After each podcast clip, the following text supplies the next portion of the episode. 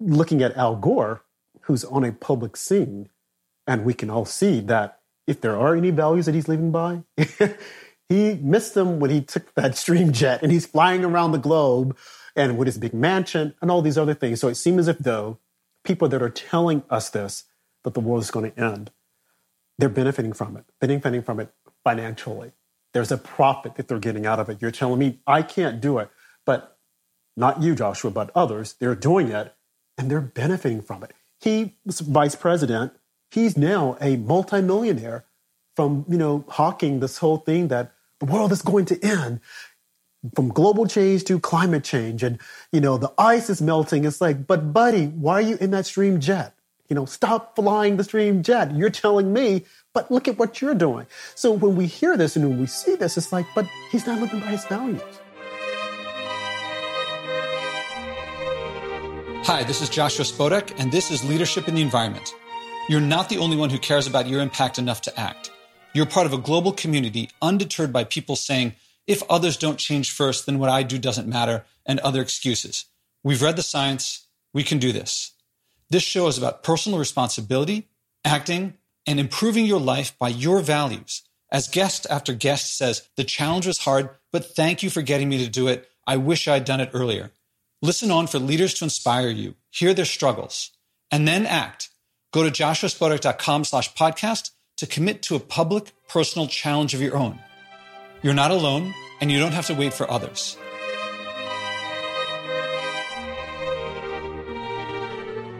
I think that most people will find my conversation with Rob unexpected, but talking with someone like him has long been one of my goals. People keep associating the environment and acting on it with the political left, but everybody wants clean air, clean water, clean land. Regular listeners know Rob from my appearing on his new show at magamedia.org. That's MAGA as in Trump's Make America Great Again. Rob supports Trump enthusiastically and describes himself on Twitter as the black conservative cowboy.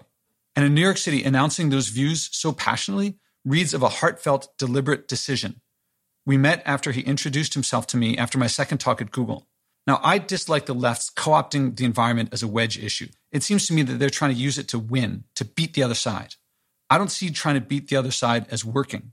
I also don't see combining the environment with things that the right dislikes as effective especially given who won the last presidential election and his environmental views and actions, that is, Trump's. If you think the quote I started this episode with, of Rob describing the effect of Al Gore's personal behavior on the right, if you think that's unfair or irrelevant, I suggest that you're missing out that leadership means understanding what motivates those you want to lead, to learn their beliefs and views. Leadership has to start with where they are, not where you want them to be or where you think they should be or where you think is right, but where they are. For context, I recommend listening to my episode describing how Rob and I met which is episode 266, Thoughts on My MAGA Interview, and my appearance on his show. I link to both in the text of this episode. It's a long conversation, but if you value people you wouldn't expect to communicate, learning from each other, and sharing with each other, you'll love this episode. If you don't see the point in engaging with people who disagree with you, you probably won't like this episode.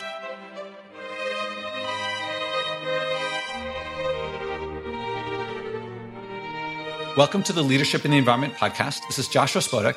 I'm here with Rob Harper. How are you doing? Good. How are you, Joshua? I'm very good. And I thought I would start by how we met, but maybe I could ask you to introduce yourself. Uh, I'm kind of want to start with how we met. How we met is fine with me.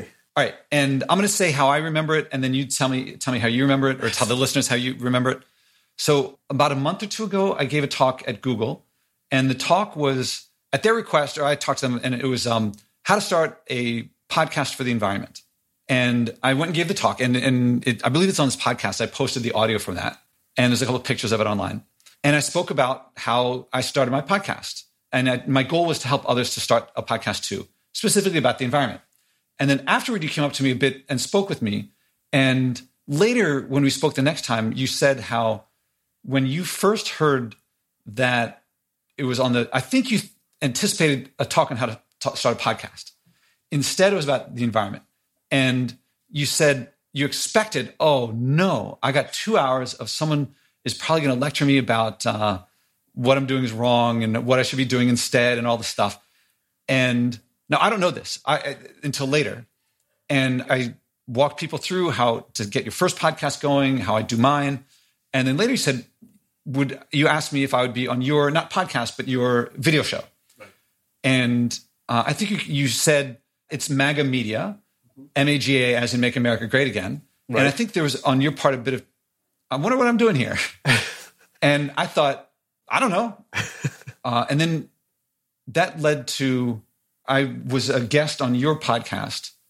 Podcast? I don't know. I was I was guest interviewed. It was a video, Right. And it was a conversation. And okay, my read from you was that you are you support Trump very strongly, Yes. but I felt on a personal level, me and you, a strong curiosity of like, why am I saying what I'm saying? Why am I doing what I'm doing? Coming from a genuine curiosity, not a argumentative place or not a disproving place Right. and and I was kind of curious where that came from.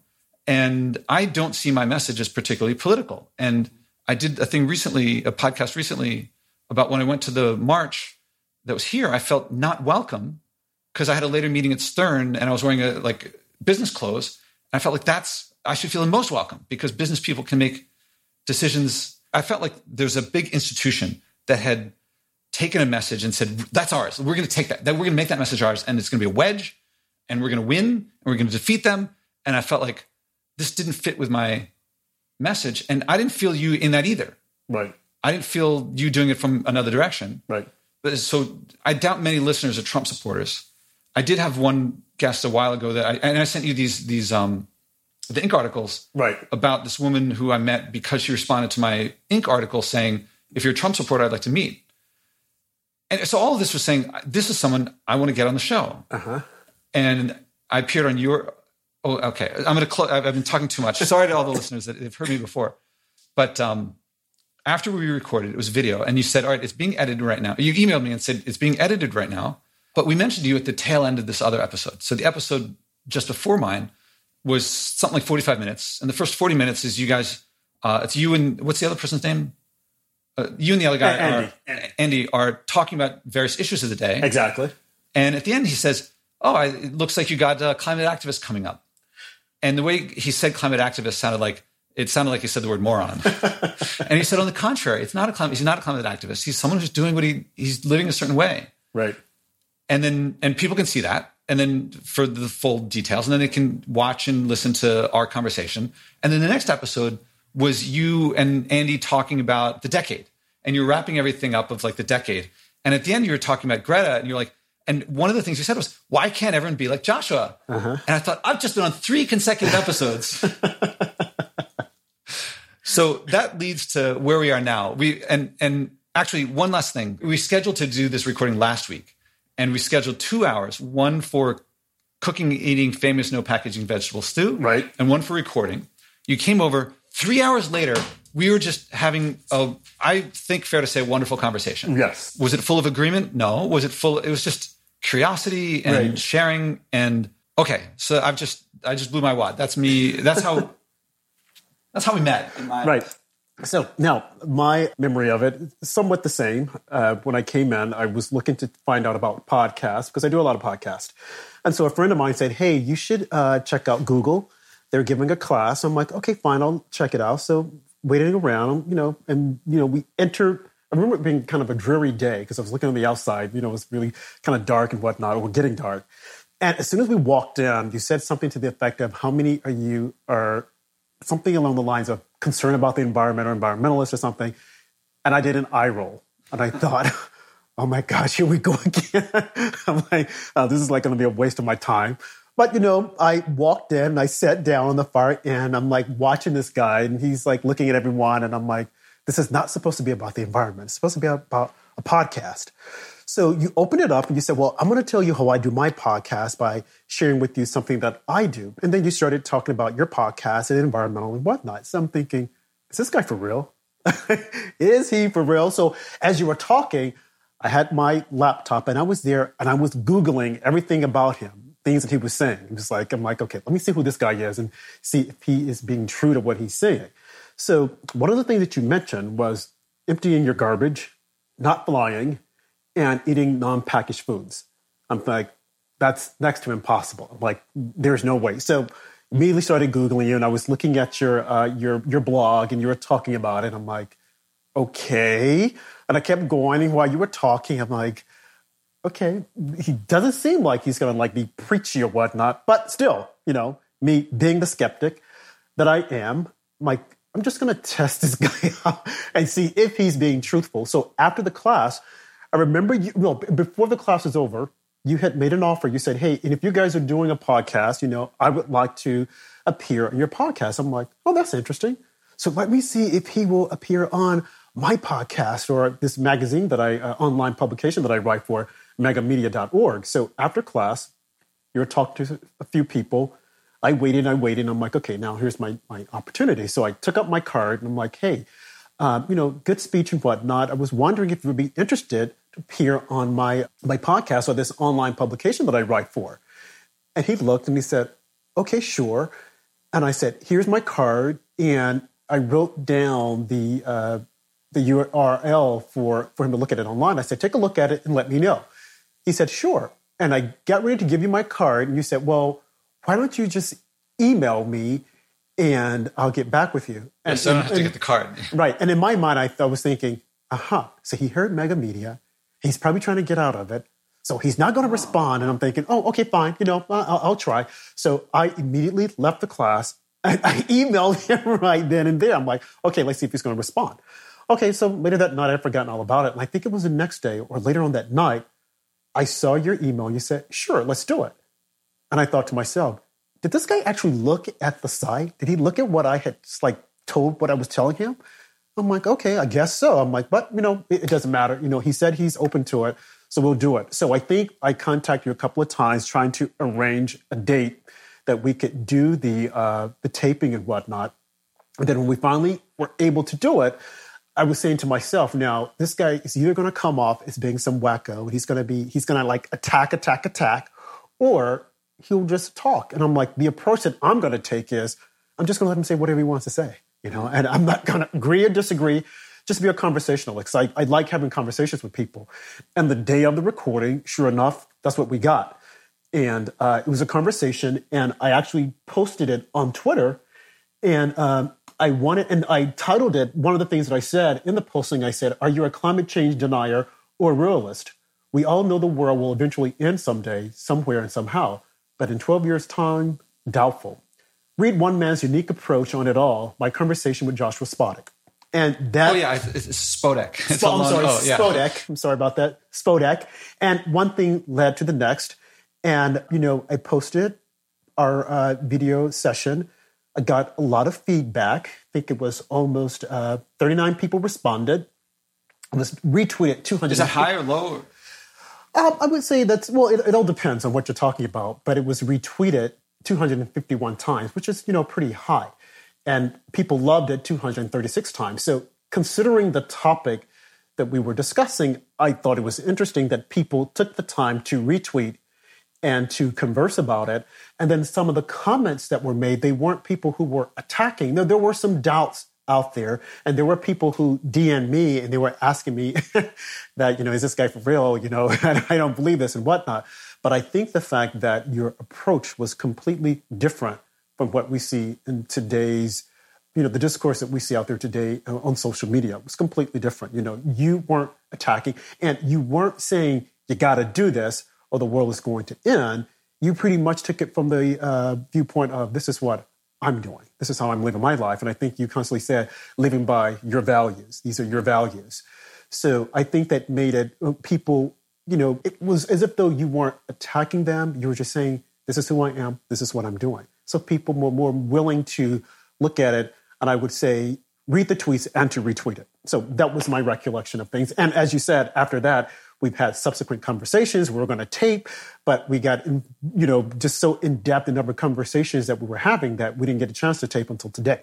So, yeah, I also, there's more stuff that occurred to me that your, your Twitter handle. Yes. I don't know if that's a handle, but it says uh, Black Conservative Cowboy. Yes. And I read that as passionate. Mm-hmm. It's, you don't accidentally put that up there. Right and it's not what people would expect. Mm-hmm. So I feel like there's a lot in you. I was very curious, like who is this person? Right. You also weren't. There's a lot of one might expect MAGA media might attack people that disagree with them, mm-hmm. and but I didn't read that. I didn't feel that, and so I was really curious. What were the goals? Like you're kind of curious, but that didn't mean your listeners or your audience would be. Right. Well, I think for, for me, one of the goals, uh, there's a misconception that, you know, most black people are Democrats. You know, we all follow that, you know, the liberal line of thinking and whatnot. Uh, I would say for me personally, on fiscally, I am conservative. On the social level, I would say more moderate to liberal. That being said, I think that there is a voice out there that people need to hear that they don't hear because of all of the backwards and forth, the screaming and the yelling. And I wanted to be that voice, so to speak, and show people that you can have a conversation with someone that you don't agree with, and it can still be civil. Since putting that handle on there, the conservative black cowboy, I mean, I've got a lot of pushback from uh, a lot of blacks saying, "Oh, you're crazy, you're out of your mind. There are no black conservatives." And tell me, how can you be a conservative? Look at what conservatives the Supreme Court. I feel like there's a black conservative on the Supreme Court. Yeah, yes, yes, yes. But but you know, but they but they don't consider him. I'm sorry, they don't consider him a black person. I don't know what they consider him as being, but he's he's dismissed completely. And I remember once uh, the poet Maya Angelou said that you know he is our brother.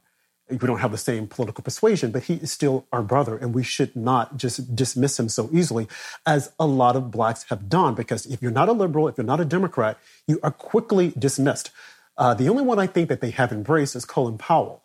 And they've like completely uh, embraced him for whatever reason. I'm yet to figure it out. But all of the other black conservatives, like Condoleezza Rice, completely dismissed. And you look at the uh, what they have given to society and the things that they have accomplished, you would think that they would be embraced, albeit you don't like their political persuasion.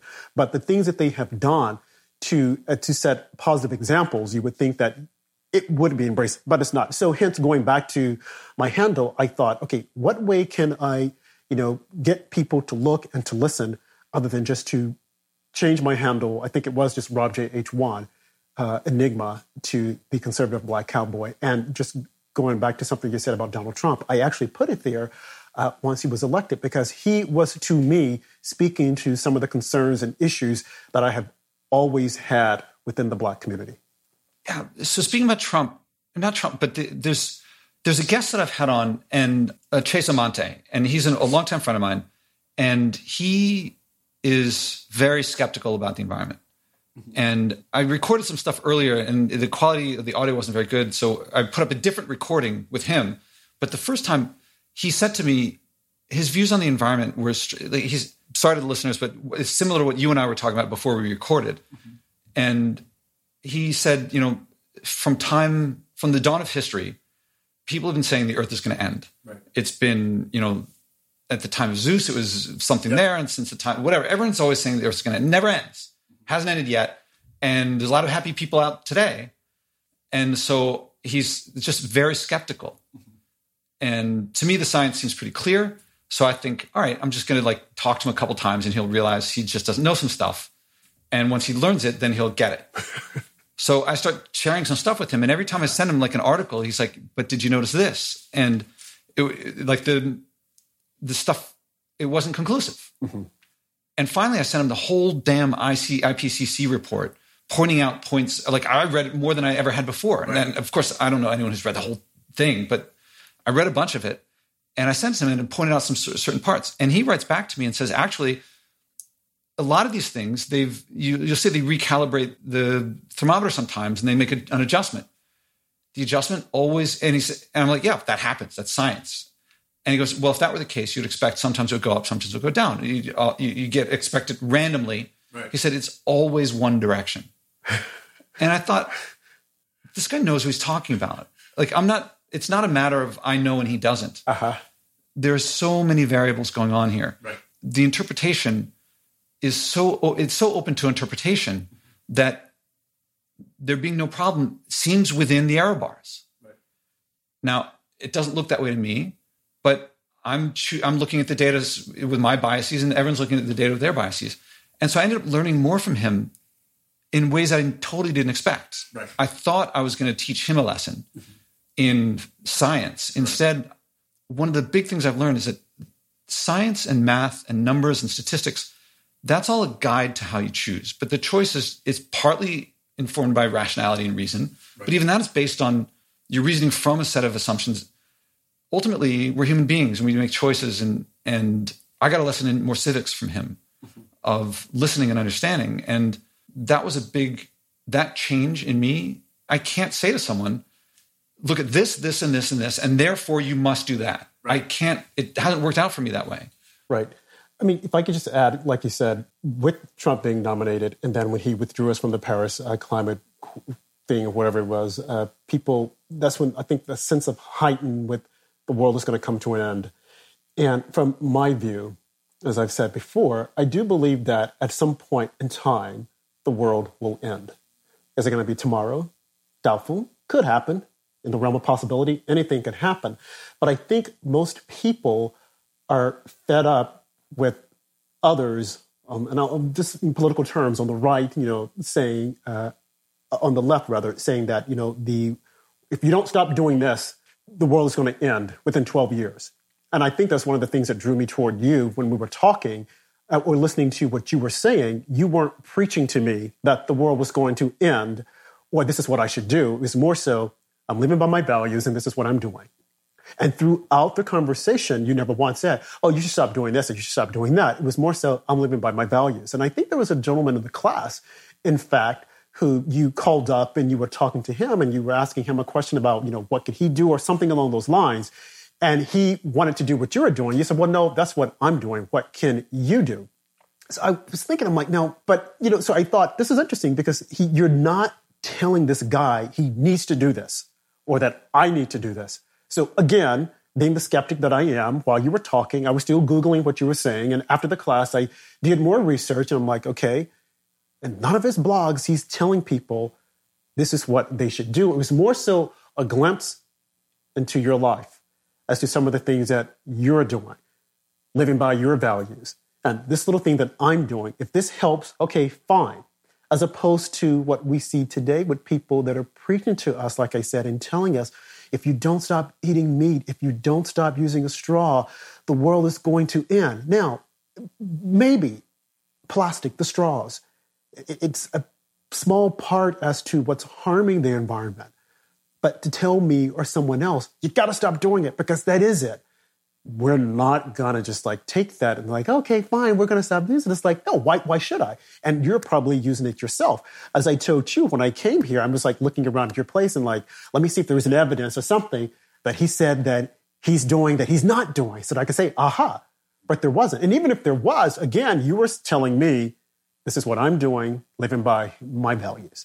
And that is a big difference from what we see today that's out there with people pushing their agenda on others by saying, you've got to stop doing this. You've got to stop doing it because it's you. You're the reason why the world is going to come to an end. We've heard that argument for the past couple of decades. The world is still here. You know, I'm still here. I'm talking to you about it. You know, what happened? Why didn't the world end back in the 80s or the 90s when you told me, not you, Joshua, but when others said it was going to end. And now they've told us 12 years, we're going to give it 12 years, 12 years. Well, I'm telling you, I pulled up my calendar and I'm marking down the days. And if in the 12th year it doesn't end, I am going to push back that much more, as well as other people, because that's what we've been told and we hear. Yeah. I, so your view was going to be different than virtually anyone that I spoke to. I, as much as I learned from Chase, I, I really thought I, I, have a very selfish perspective in, inside on these conversations because I want to learn when I'm calm. This flies out the window when I'm in an argument, sadly. But when I'm calm, I know that if someone disagrees with me, then I have something to learn from that person because if I, I presume that I would agree with them if I had their background and the, their beliefs and so forth. So I don't know their beliefs. Right. And I don't know your beliefs that means there's, there, there's access to not just you, but lots of people. Right. So you on your own are interesting and, and seem passionate and devoted and, and, disciplined and so and so forth. It also seems like there's a lot of people. Uh, Trump got elected, mm-hmm. and he's in the running for the next one. So that's a lot of people that I don't know anything about. Right. But let me ask you this: not to cut you, but not knowing our beliefs, but knowing that for one, or numero uno, we don't like being told the world is going to end when it hasn't ended yet. I mean, that's like an affront in our face. So if others know that, that if you start down that line telling me that the world is going to end, and I'm like, but it hasn't ended, that in itself is going to set us off. Well, not me in particular, but it's going to set other people off because we're going to, they're going to come back and say, but it hasn't ended yet. And although you might say, yeah, but if you keep doing this, if you keep doing that, they're going to push back and say, but it's not going to end. And I think the fact that it has not ended, that's what have them all riled up. Not that they want it to end. And I do believe that a lot of people feel that it's going to end. But because it didn't end on the date and the time that they were told that it was supposed to end three decades ago, they're taking they're taking it and they're going to run with it because for the past couple of decades they've been preached to and told that it's going to end and they've got to stop doing things. Whereas with you yourself, Joshua, you're not doing that. Again, it goes back to living by my values. And you come over and you're like, and like the joy that I have is doing burpees. Uh-huh. Like I'm like I love it. It's right. it's like one of the great parts of my life. Mm-hmm. A mansion would get in the way of that. It's that that doesn't make sense. like a Learjet would be a, a huge distraction uh-huh. and a big mess. Right. That would get in the way of eating fresh vegetables. Mm-hmm. And so when you're when people like what you know like there must be some like some sign of like some fakery or something like that. Right. To me, it's like I want to get rid of that stuff as much as they do. Right. Right. But I think so many people, because they've heard it so many times, and I and people that they've heard it by, like Al Gore pushed this really heavily uh, back in the 90s, the early 2000s, about the world coming to an end, climate change and whatnot. I think first it was global warming, then they switched to climate change. There's always a new name every, seems like every decade that people don't buy into it. And when you look at, like you say, you're living by your values, and what, what I've seen because I've been testing you on your values, just in case you didn't know it. I've been looking at your blog, and I've been like, let me see if he's living by those values. And you know, coming here and uh, sharing uh, a meal with you, it's like, okay, so far he's living by the values, but I'm still watching. You know, so I'm still watching you. But looking at Al Gore, who's on a public scene, and we can all see that if there are any values that he's living by.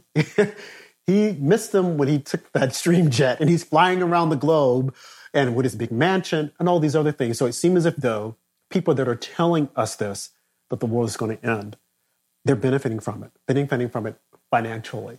There's a profit that they're getting out of it. You're telling me I can't do it, but not you, Joshua, but others, they're doing it and they're benefiting from it. He was vice president. He's now a multimillionaire from, you know, hawking this whole thing that the world is going to end from global change to climate change and you know the ice is melting. It's like but buddy why are you in that stream jet? You know stop flying the stream jet. You're telling me but look at what you're doing. So when we hear this and when we see this it's like but he's not living by his values you know not that he have any values you know who knows there's a couple things one of them is that uh, i'm glad you said some of this because i never got why when someone would say they're being duped by the scientists who are trying to get that research money I'm like, I've been a scientist. There's no money in it. It's like that. It doesn't make any. I can see why. Okay, someone's telling me to do something. It's not benefiting me.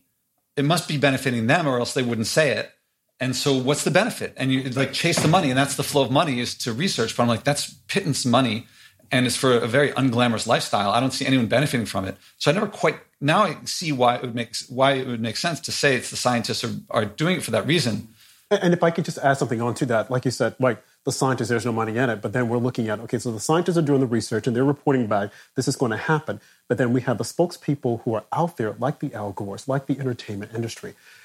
They're doing it because people will listen to them, so they say, you know. So they're the, the spokespersons, they're out there, they're telling us this. We're looking at it saying, oh, yeah, but look at all that money you have. And look at all the luxury that you're able to enjoy. And you don't want me to enjoy that. I can't enjoy my soda and a steak and you're going to go to a five star restaurant and you're going to enjoy yours. It's like, what is this? It's like it's not fair, you know. Yeah. So that's that's what I think a lot of people are looking at. Right, there's no money from the scientists, the people that are doing the research, but the people who are out front that are so maybe they got co-opted. This. Like there was a flow of money, and then someone else was like, "I can do this. Right, I, like I can use this to exactly." Because if I look at their lifestyle, and they're more than likely they'll say, "Well, just because I'm saying don't do it doesn't mean that I'm not doing it either. I'm getting a paycheck, you know, so of course I'm going to do this, you know." So I'm thinking, "Ah, there you go," you know you lied to me, so I don't believe it at all. So it's like, you know, don't be mad at the messenger, but the messenger in this instance happens to be someone who has the influence, you know, that people are going to listen to. If I were to go out there and say it, they're like, uh, yeah, right, ha ha ha ha. But if you take some movie star entertainer you know, who has a lot of following, people are going to listen to that person if they say, "Hey, you know, global change." Well, that's the strategy of my podcast. Yeah, except I want it to only come through authentic, genuine expression of themselves. Right. If I can't find anything authentic and genuine to draw out, mm-hmm. I'm not going to. I can't take the next step. So why don't you? I would think you would be the person who would be the spokesperson for, you know, hey, we're not going to preach to these people because it's not going to get it. They're not going to get it if you preach to them. Let's just just say, hey, this is how I'm living, you know. And like as I did with the Twitter, you know, if you guys can, you know, go on to Twitter, RobJH1, and you'll see the article. The article is also on uh, Josh's uh, blog. Uh, what we talked about. It's there's a difference when you're talking to a person and when you're preaching to a person. And if I'm talking to you and I'm telling you, hey, you know, this is what I'm looking at this is what you know the scientists are saying, the numbers are showing. You know, you might want to consider it as opposed to preaching me saying, "Hey, you've got to do it. You don't do it." Because I will tell you, most of the time, people aren't looking at that research. They're just listening to what people are saying, and they're looking. They're stepping outside and they're looking around them. They're saying, "Hey, I see the tree. It's green. You know, yeah, I see the pollution, but I'm still here. So what are they talking about?" Now, of course, again, the next day could be worse. But they're looking at the visual, not at something that they're reading. They're like, hey, I'm breathing, I'm sleeping, I see what's out there. I don't get it. You know, what are they talking about? And eventually the world's going to end. So what I'm doing, is it going to cause the world to end? No, come on. My acting on these things changed everything for me because before I before I did the no packaging food stuff and got to taste fresh vegetables and really got the joy and deliciousness from that. Mm-hmm. My message at the before that was just as it was the same as what you're talking about. That, that it was just like, here's what you should do. Look, the right. science is overwhelming, and uh, and if you don't, then it's going to be really bad. And and I try to build it up with like um, talking about movements in the past where right. like things really happened, and now it's time to do it. Mm-hmm. And people push back on that. and They really didn't like it. Okay, if someone has not acted and lived by the values that they're telling others to, they don't know what it's like. And I believe that they all think it's going to suck. That's why they're not doing it. Right. I did too. And then I found out it doesn't suck. It's like, by analogy, I mean, a lot of people kind of get that like Facebook doesn't actually make your life better. it, I mean, maybe for some people it does, but for a lot of people, uh, it's it's a very superficial relationship right. that takes the place of meaningful relationships. And there's all sorts of studies about I don't know it leading to depression or stuff. I don't know. I, I don't really follow that. Right. Likewise, there's a lot of behaviors that are aided by polluting technologies that don't make our lives better. And I didn't know that. And now that I've now that I've experienced, oh, my life my life is better. I spend more time with family for not flying around. Right. My diet is cheaper, more convenient, and uh, it, okay. Everyone knows all this stuff if they listen to my podcast, and it's better. I mean, by my values, it's better. Right. And so I could, if someone who hasn't tried it, all they can say is, do this or, or it's going to be really bad, which is I would not call leadership. That's management at best. But they can't say you're going to love it. I didn't hear that message from anyone. Mm-hmm. But when I experienced it, I felt like that you can lead with. Right.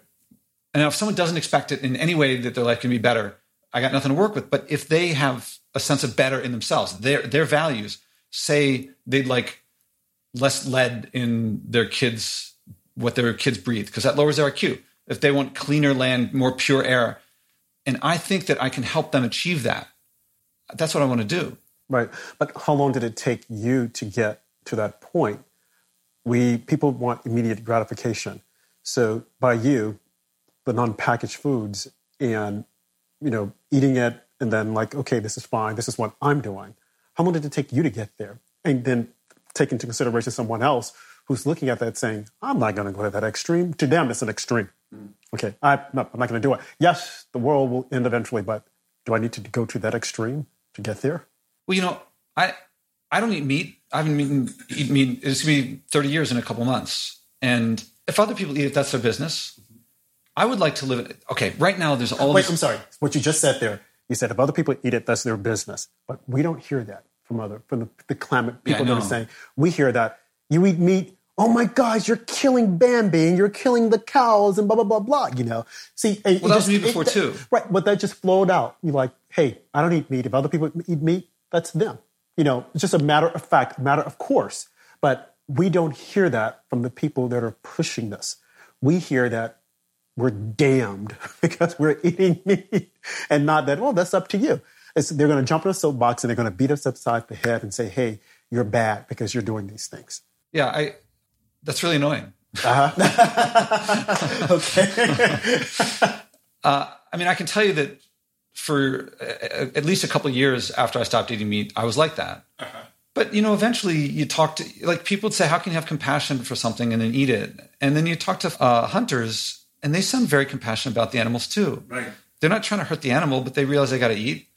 So I was like, they don't sound insincere, and so I learned from them.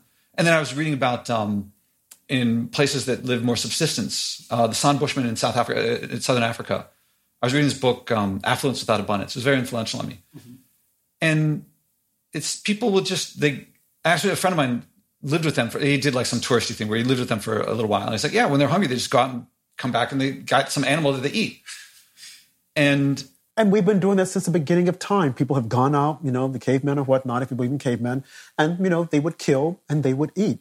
And that has been going on for, you know, t- down through the centuries. But now, at this point in time, what changed? Yeah, so when you say since dawn of time, I mean, 200,000 years, mm-hmm. they have archaeological records of them living there, presumably something like that. You know, it's hard to say exactly. And just since the Industrial Revolution, we got a couple hundred years and we're trashing everything. That's what it looks like to me. so I'm going to, like, I think that the way that worked for 200,000 years, we got, I think we have a bit to learn from them. And maybe the overrunning things in a couple hundred years, maybe we've, we've a bit of uh, something we think isn't, that we think is right, maybe isn't so. Okay. So this is just to say that, like, at least with the eating meat, I, I don't see the, the dogmatism doesn't work for me. Right. And people who eat meat seem there seem to be some really cool people who eat meat. I eat meat. I think I'm cool. And, and so, what can I say? I mean, the animals are going to die, and so I don't see a moral issue in, in in meat eating. I know a lot of other people do, but that that's again their business. Right. Uh, with the environment, I don't know what's to, who's to say that that um, worst case. Imagine billions of people die. I don't like that outcome. I don't know. Maybe other people like it, but if that seems like like likely outcome, if someone doesn't agree with that outcome, well, maybe I can talk to them and see what, what I got wrong mm-hmm. or see what they don't see. But I'm not going to say that. I don't know how, how this will sound. I'm not going to say that that's wrong. If they believe that it's wrong, I'm going to help them with what they want to do to act on it. Right. Right that wrong in their from their perspective. But if they don't think it's wrong, me telling them that it's wrong that now this now we're just going to argue. Right, and that's what. Oh, well, I think it's right. Well, no, but I think it's wrong. No, I'm, I'm pretty sure it's right. Well, I think it's wrong. So, Andy, let me just get one thing straight. So, you're saying because I'm a carnivore, I'm not going to be damned. if you're not acting by your values, okay. you're going to have more troubles, and that's your trouble. Right. That's like, but if you're living by your values, mm-hmm. my value, the stuff with the with the like the morality stuff, it's it's venting. Okay. I think that they feel like I didn't believe it. And then they start reading and they're like, oh, this looks pretty serious. I better do something. And then they start acting. Right.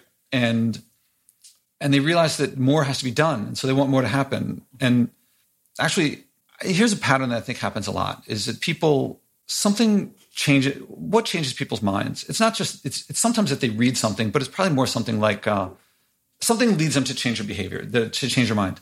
And then they later are like, uh, should I do this or not? Like maybe they stop eating meat and like, well, should I keep doing this or not? And if they just go by mainstream society, it's tipping over more toward not eating meat, but most people eat meat. And so it's easier to keep eating meat. So they got to read some stuff to reinforce the new beliefs, the new right. stuff. Then they, so they'll read something about like um, factory farming and how what it does. So I, I, don't like factory farming. That'll work against, but that's not the same thing as eating meat. Uh, and there's not there's overlap, huge overlap in this country, but it's not a necessary overlap. And so they'll start reading stuff, and this will really incense them and that jacks up their emotions. And like, this is if this doesn't doesn't convince anyone, nothing will. Okay, that actually isn't what motivated them. That's what reinforced the beliefs. But what motivated them was something else. Mm-hmm. If you, I think a, a leadership technique is to walk someone through a similar experience so that they can discover what you discovered. But they're leading with something that didn't actually. It's not actually what happened with them. It felt like that's why they do it Right. But that's not why they started doing it. That's what reinforces after they've already changed their, their behavior. Mm-hmm.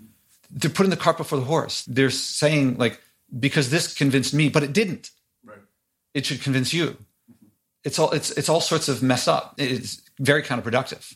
So again, what we see today is people trying to push their opinions on others, and if those opinions aren't accepted, the opposing side is told that you know they're wrong, they're bad, they're bad people.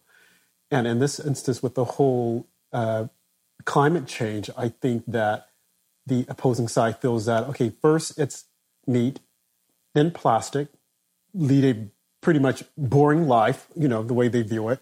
And if you're going to take all that away, the next thing you're going to take away, you're going to say, hmm, maybe we should look at the plants and you shouldn't eat plants either. You know, that it's like, what am I left to eat? What am I doing here? If I can, most people feel that if I can eat meat and do all this other stuff, I'm enjoying life. And we've heard the expression, ah, let's have a great, a big, nice steak, T-bone steak. Okay. But you have those who are saying you're affecting the climate. You know, you can't do that because you're harming the animals. Like all these things that you're doing wrapped up, you're bad because you're doing it. Well, I think that there, there's a, the middle step of, of they, there's an emotional jackup, uh, the, uh, emotional gaining of increase of intensity. And if they don't have leadership skills, then they're going to try to convince, they're going to try to, I should say, effect, what I consider effective leadership skills. They're just going to keep venting. They're going to do what they fall back on. Our schools don't teach influence and persuasion in a way besides debate. And actually, our schools are among the most authoritarian institutions around. Uh-huh. And so we, and, and, and you don't see the movie when Tommy Lee Jones takes control of the scene and he's like, "Oh, you're going to do this and you're going to do that," and, and they're like, "Yes, sir, we're going to." And like, that's not how it happens. And if it does happen that way in a crisis mode, that's the result of years of working together to right. build up where the team can have each other's back like that. Uh-huh. But people just jump into that and like, "Well, you do this," and then the person's like, "I don't want to do that," and you're like, "Well, do, do, do, get doing more," uh-huh. and like that's not. This is what we've. I think we're. You fall back on what you what you've trained, what, what we've learned, what you uh-huh. you fall back on past behavior that's the behavior we have. Right. And, and there's a comfort. That's a predominant cultural view of, of leadership is is more coercion. Uh-huh. And um, I still do that. Don't get me wrong. I mean, I'm, if you ask enough of my friends, they're like, "Yeah, he's constantly doing that." Although I will say, I'm pretty sure it's a lot less now than before. Right. When I first started doing this, I, I, before the podcast was a set of talks that I gave at NYU, mainly to past students and friends and, and clients and colleagues and it was met with very strong distaste. It was just like, stop telling me what to do. Right. I wanted to give up many, many times. I was like, you don't get it. Like, you don't see the problem. You don't want to do anything about it. You deal with it. Like, I can, I mean, I'm pretty sure that if I want to, I can make it to my death very happy. And if I just, I, I, materially speaking, I can, I can do fine. And if the whole world falls apart in some time and, and, and the U.S. is at, at civil war or something like that, okay, I don't know if I can make it there, but no one else can either. But is my life about my material comfort? Can I think of any role model where I feel like what makes them a role model to me is that the, is the creature comforts that they had around them? No one's like that for me. Uh-huh. And what makes my life most meaningful, what brings it purpose and meaning, is the relationships that I have, mm-hmm. the people around me that, and not just around me, but that's where Learjets can't add up to it. Mm-hmm. In this day and age, in, in this time, based on my understanding of nature, there's a big task ahead of us. And some people see it and we really want to work on it. And I want to work with those people. Right. And there's that means a, a, healthy dose of skepticism is necessary because for all the reasons John Stuart Mill of like if you don't if you if you don't have your idea tact, you don't know what you're talking about. You might be you might be right, but you still don't really know. And if someone else has a an appealing perspective, but that even they might accept is wrong, but it's still appealing, and they can say it in a very in a very in a way that people are like, yeah, I want to do that. But even they would agree that it would take everyone to a place that they don't like. I don't want to be in a situation like that. This is hypothetical, but if even they would agree that if I were to change, I'd be glad that I did. I want to help them change. Right. I want to do what works. Mm-hmm. So that being said, just going back to you know living the values and me being the skeptic, as I said before, I do believe that at some point in time, the world will end eventually, not within twelve years. Well, there's a possibility, there's a probability anything can happen, and I, and that's that makes me the skeptic because I'm like, I'm not going to say it's not going to happen, but it might happen. Who knows? But so when I came here, a couple of Saturdays ago, and we had the meal, and you told me that what you were making because I wanted to see if this were true about non-packaged, and I didn't know what I was going to encounter. You know, so I'm like, okay, I'm going to watch and see what he's doing. You know, he's living by the values, and he's not forcing anything on me. You know, so I watched you prepare the meal from uh, vegetables. I was waiting for the spices. There was no, there was no spices. I'm like, okay, what have I, what have I gotten myself into? And you chopped it all up. You know, I think there were black beans and you know the other stuff. And you, what what else was in that? I think that one was probably cabbage because it's January. Black beans, cabbage. And there's a sweet potato Uh-huh. and I think carrots. Okay, and And carrots. then, and then nutritional yeast. Okay, so all of those who were looking at that on Twitter, that's what the meal consisted of. No meat whatsoever. I'm telling you, there was no meat. So you put it in the pressure cooker, No oil either. And, and no oil, but there was water. Water. Yeah. Water. Okay. No salt, no pepper. Okay. Put it in the pressure cooker, and we continued to talk about the environment and other and other things. And while you were talking, I kept looking at the pressure cooker and wondering if he's going to open it up, put some peppers, put some of this in it. It was nothing. And I think halfway through when it was cooking, I mentioned to you, I said, now, if I were coming from the outside, inside, I would think, okay, we're having pot roast. Or some Oh, the type of- smell, yeah. the, the- from the smell, the aroma, you know, some type of meat dish. But I saw what you were making, and there was no meat. So I'm thinking, okay, fine. Let's see what happens. So I don't know how long did it take to you know prepare to get together for you before it was done. You mean oh the prep time? Well, not the prep time, but once you put it inside the, the uh, Oh the, cr- yeah, the pressure cooking cooker. time was nine minutes. Okay. Because black beans nine minutes, but it takes time to warm up the heat up the water to get the pressure up. So it's Okay. probably twenty minutes cooking twenty time. minutes. Okay, and then the prep time. Twenty minutes. I mean, we were we were talking a lot. Okay, so well, no, about an hour or so. So once it was done and you served it, and I was looking at it the entire time, thinking, okay. Then I asked you again. There's no uh, spices. You're like, no, just just try it. Well, at the end, I would put on at least nuts and onions. Nuts and onions, but before the the, the customary spices, uh, salt and pepper, which a Oh, lot there, of people. um, Yes. in the nutrition yeast, I put in some. Uh, there was some turmeric. turmeric. Okay, but no salt and pepper. Yeah, which most people like. out. Okay, right. Which I didn't use. I don't care for that. But anyway, so you put it in a bowl. Presentation was nice. And I'm like, hey, here, try this. Here it is. I'm thinking, okay, if this doesn't kill me, I'll be back. And it didn't, you know. And interestingly enough, I was surprised because it tastes as if though I was eating uh, lentil soup. And you called it a stew. It's a stew, right?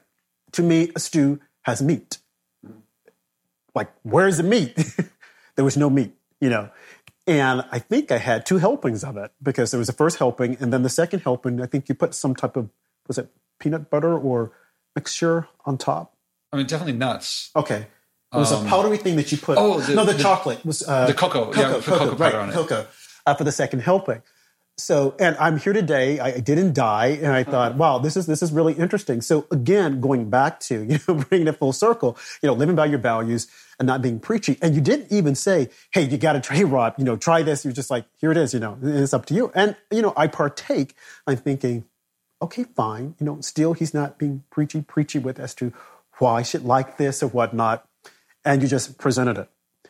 And it goes back to you know the conversation that we're having in today's society those who don't believe in or support the whole thing with climate change we're being told that we're bad people.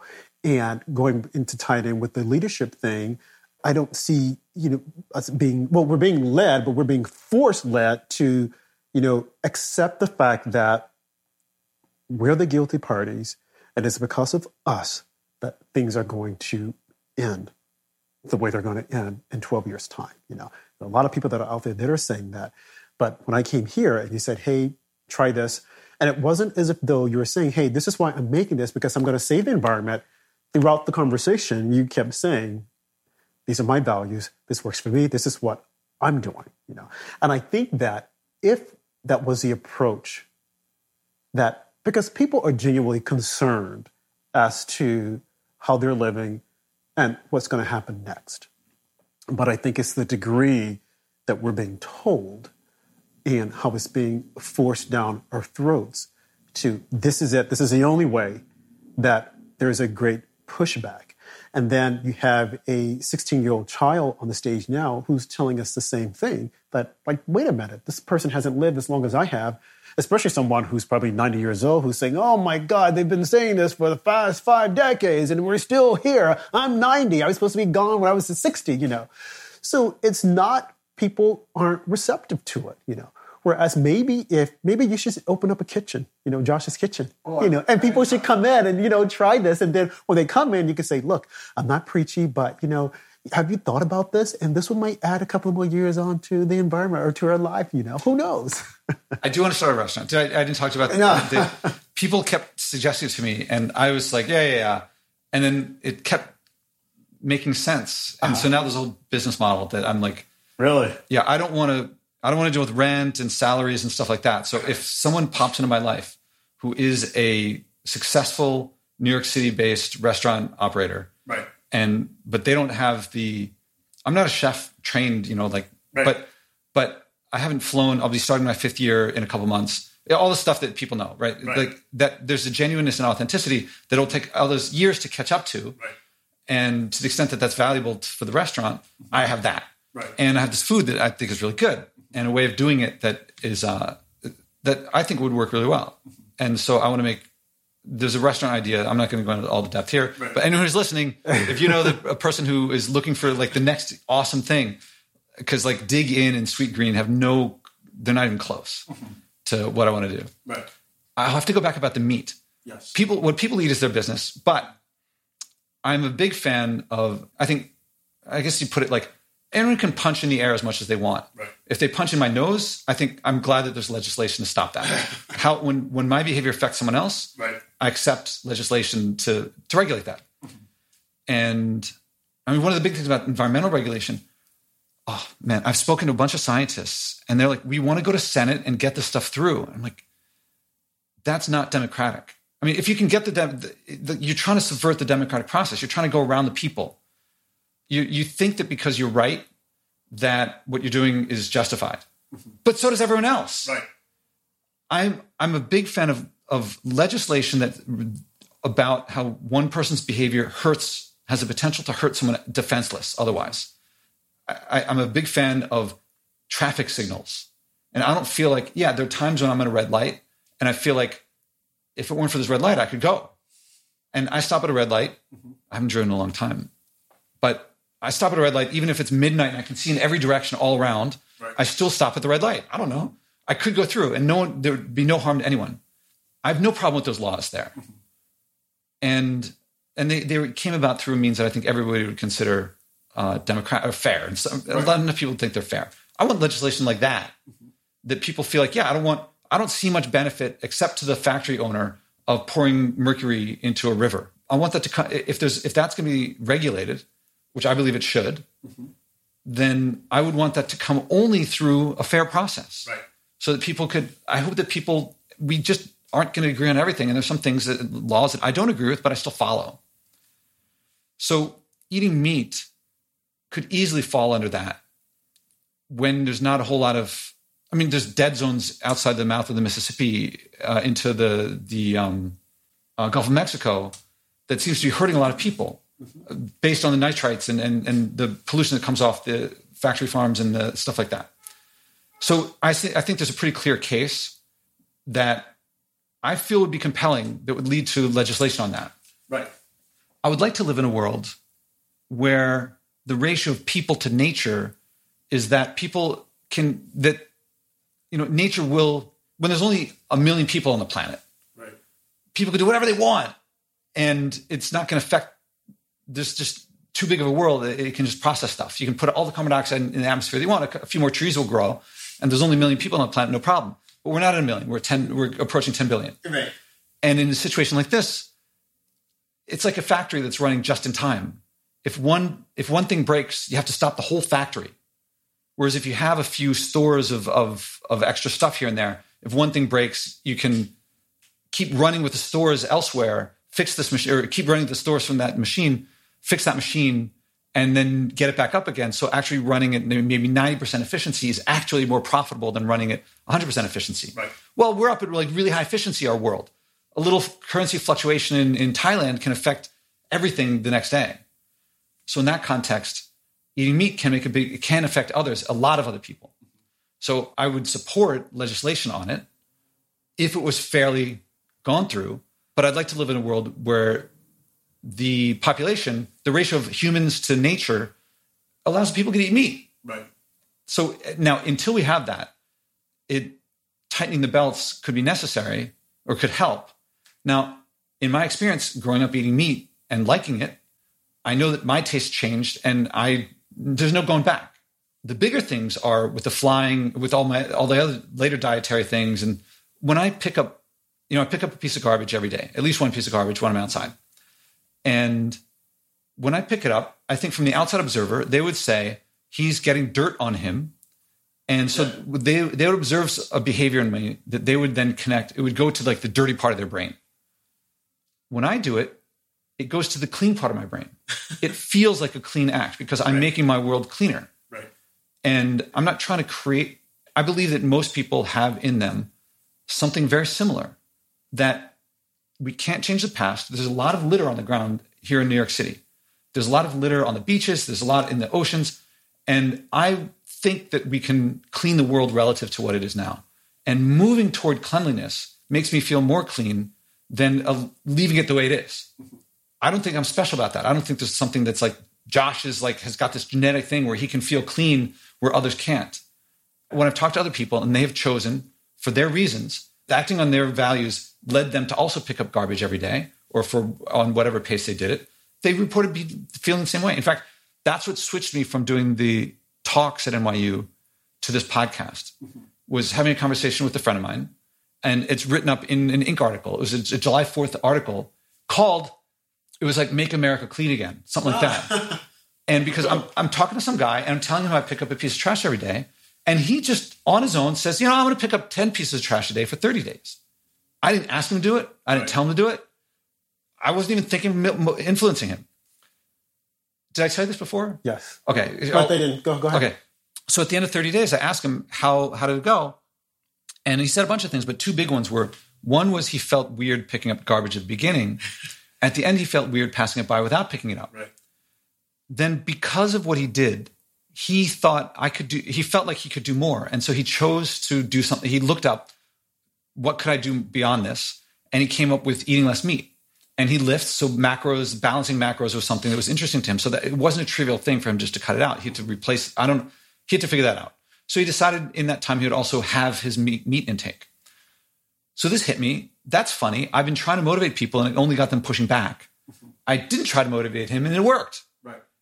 What happened? And so that i studied studied i mean i, I tried to disentangle what happened there mm-hmm.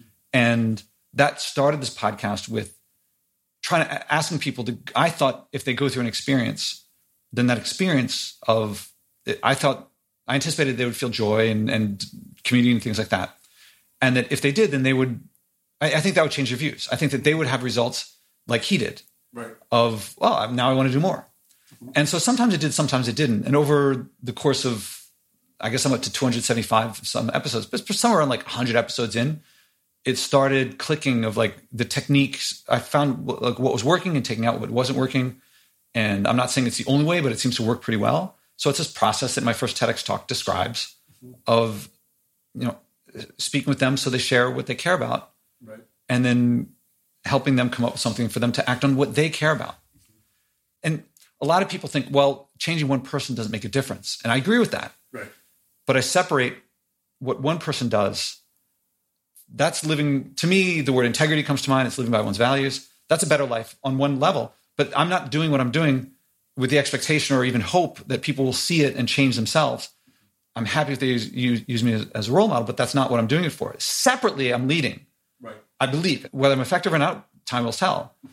But my personal behavior is separate from leading, leading but if i don't behave consistently with how i lead i have no credibility Right. If I'm telling people to do something that I myself don't live by. Right. And just a couple of things, like that you were saying. Like I myself, I'm not going out and picking up garbage or trash or from the streets and whatnot. But that being said, I don't want to see people polluting and just throwing things down. You know, like, well, and, and I think there's a belief by some that, you know, if you don't believe in climate change, you're okay with people polluting. And that's not it at all. If someone's throwing something down, I want to say, hey, don't do it, pick it up, you know. But, you know, I don't, I, I continue my way.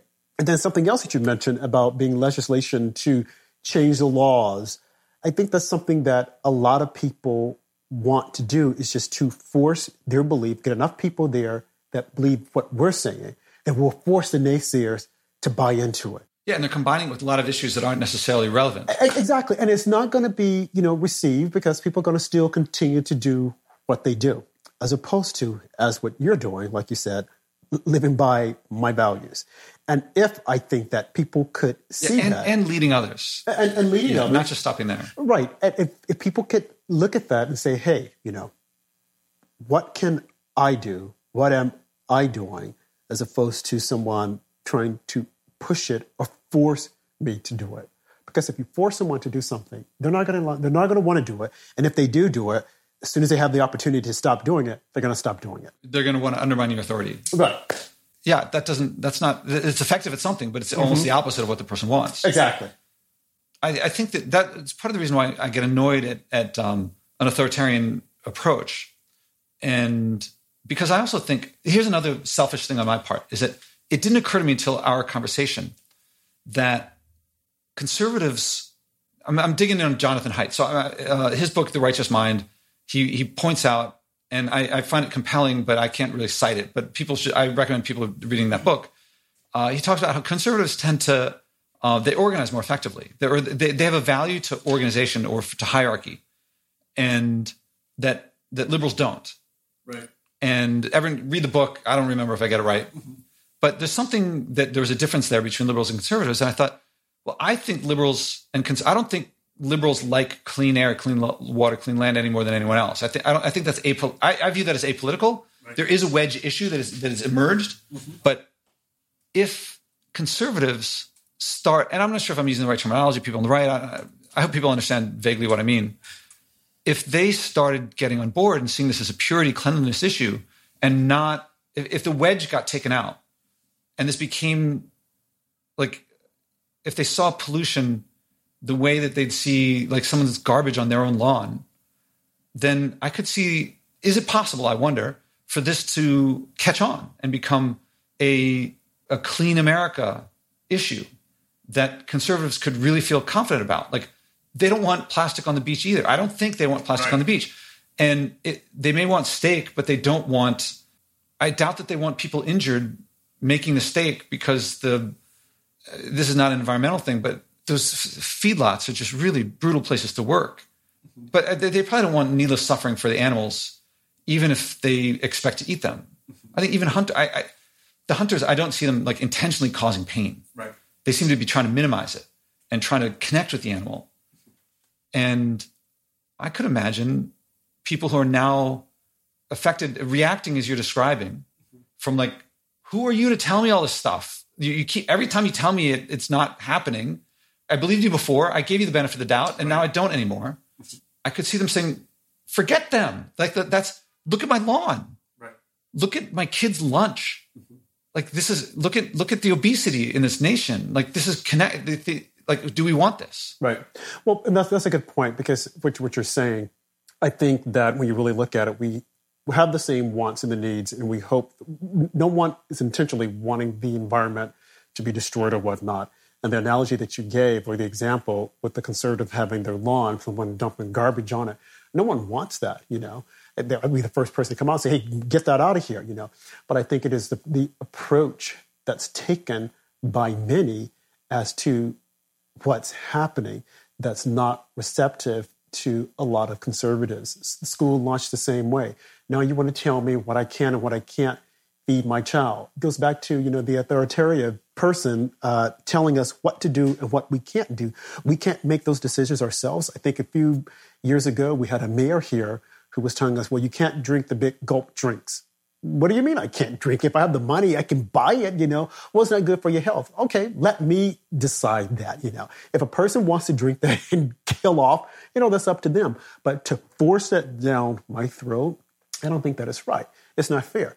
And I'm going to push back every time because I view it as if though you're taking my right, you're infringing on my rights. What's good for you might not be good for me, you know. As long as we're not hurting anyone per se, like you, you gave the, the example of someone punching you in the nose, you're like, I'm glad that there are laws that keep people from doing that. But on, then on the other spectrum, now you're trying to infringe on other things, make it become a nanny state, and say you can't do this, you can't do that, because we've decided, because we feel that uh, it's to, the world's going to end. It's like, but it hasn't ended yet. Again, I do believe that the world will end, and I won't be in it, unfortunately. But that being said, why force those? but Why are you forcing things on me that when I'm looking at it, it hasn't happened yet? We're still moving along, and this does not say that I want you to go out and throw paper on the lawn or on the streets or whatnot. I'm not saying that at all, but what I am saying is that the extent as to what some people, how people are taking it, it's just like stop. Let's let's take a, a, a pause, step back, because it's not to that degree yet. I don't know what other people might be thinking of what I should do or not. Talking to you, and I, to me, learning this stuff from your perspective mm-hmm. is if I until I learn it, I don't know who you are. Right. And when I say you, I don't just mean you, but like a lot of people. And I was actually talking to someone very religious a couple weeks ago, and he was describing. He said that there were. I'm, I'm paraphrasing as best I can, but he was saying that like among religious people who expect an end to come soon in some way, he says that, and some of them want the end to come soon. and he was saying that there's some who feel like if the world is going to end and it's like imminent, the best thing you can do is to save the people closest to you and recognize that there's a reason it's all falling apart for the rest and they're, they're going down. Right. Now, he said he knows people like that, but he himself is like, he thinks that there's enough time that we can save many more people. So he wants to, he, his religious beliefs are leading him to want to save as many people as he can. And therefore, he's trying to, his method is very similar to mine, or his goals are very similar to mine. But he says a lot of other people, and they think, save what we can and let it go down. And so a message that says the house is on fire, they're like, all the more reason to to like circle the wagons with us and let them go down. and that means flying around, and that's then they're helping the process. Now, I don't that certainly fits with other people's descriptions of, of communities that I've heard before, so I can believe people feel that way. Right. I don't feel that way. well, you know, and just just going on playing off of that, if that were the case, a conservative would say, well, you know, I'm going to be saved. You guys are the ones who are going to be destroyed because, you know, I believe in, uh, I have a spiritual belief and you guys don't have it. So it's because of your non belief that the world is going to be destroyed and I will be saved. yeah. So the, the danger, house is on fire, panic message to them is like, they're going to press on the gas. I don't know how many there are. Maybe there's like just him or maybe there's a lot. I don't know in any case, the reason I bring it up is I want to learn who these people are. Right. Because I can't. The leadership leadership is about the other person. Right. And I'm talking to you in part because I I think that there's something there. Uh-huh. I don't know whom else to talk to. Right. To reach people who are Trump supporters. Right. They're not around here, and if they are, they're not saying it. Uh-huh. And the ones, the connections that I do have, haven't really panned out very well, despite my attempts. Uh-huh. But I think I imagine there can be a time when it is a not political issue, that it is a, I mean, the military early on saw the dangers, not early on, but they, they were early, long time ago, saying this is a serious problem. It's a destabilizing thing with like nations disappearing, coastlines changing. Right. And they're not looking at it like, but what, how's that going to affect the next election? Mm-hmm. They're thinking, we got to protect America. I mean, Florida being underwater is like, that's a big blow to America. That's not a military issue. Right. But I mean, losing that much land could be pretty serious business. Mm-hmm. So, all right, I'm talking to you and we're having a, a, lovely conversation. I would characterize it. Well, that's not, that's the first word that comes to mind. It's not usually what I call lovely, but I'm enjoying this conversation. I'm right. getting a lot out of it. I look forward to more. Right. I don't know how other people are going to hear this because there were some of the responses to the tweets. I didn't see any, I don't remember any attacks, but they were definitely like delusional or something like that. Right. So I don't know how other people are going to hear this, but I think that no one has tried leading in the environment. What I, you know, they've tried coercion, doom and gloom, guilt and shame, uh, facts and figures, but I don't call that leadership. I'm not saying that's bad. I'm not saying that's good, bad, whatever. It's just not what I call leadership. And I think scientists, educators, journalists, uh, politicians, they aren't generally trained in leadership, nor are they experienced in it. Right. Uh, some are, And I don't want to claim that I'm like, you know, Eisenhower here, but I want to try. Right. And I wonder if there's openness in a community that I hadn't really reached before to also see or experience. It's great. It's awesome. Like Right. it's more community, more joy, more connection with the people that you care about. In my case, it's been that's been the case with me with the people that I care about. And I was about to say I'm willing to give up some creature comforts for that, but I'm getting creature benefits. I mean, I'm eating more healthy. I'm Right. eating more delicious. I'm spending less money. And it's me and, and that's leading to more connection. It's all feeding together. I feel like we took this turn at some point toward growth and externalizing costs. And it seemed like a good idea at the time. And this little side effect of like there's a bit of waste that when you're thinking of like when someone invented plastic and they see the Pacific Ocean, there's no way you can fill the Pacific Ocean, Right. nor could we empty it of fish. And yet the projections that there's going to be more plastic than fish in the ocean. Whether that's accurate or not, I don't know, but it looks like that's the direction. There's definitely more plastic now than there was before, and there's definitely fewer fish now, or less fish than there was before. And I forget what's going. But I, I wonder if, oh yeah, if people can see, or if people will also share my experience of, wait a minute, this this actually improves life. All that, like having my food delivered every single meal, Right. or this is how I see it. This is how I feel. Broccoli tastes better than Doritos. But if you've just been eating a bunch of Doritos, broccoli tastes like cardboard. I don't know. It takes two weeks, maybe a month of no added salt, sugar, fat. And then you start heightening the tastes for fresh fruit Right. and fresh vegetables. To me now, zucchini is fresh, it tastes sweeter than fruit used to taste. Uh-huh. Fruit tastes sweeter than ice cream used to taste, but I'm eating less sugar Right. and take that to everything. Like flying around, it feels great. It feels, but increasingly it feels like Doritos to me. Right. Well, I think just going back to something that you said earlier, as far as reaching people, you know, as having this conversation, two paths crossing, uh, me being a skeptic, like, I don't know where this guy's coming from, what he's talking about, until I started to look closely, like I said, and as to who you are and what you're doing. And something that you just mentioned, if we're able to take this whole concern out of the political arena, just have a conversation and say, hey, this is what we're up against. Whether you believe it or not, that's fine.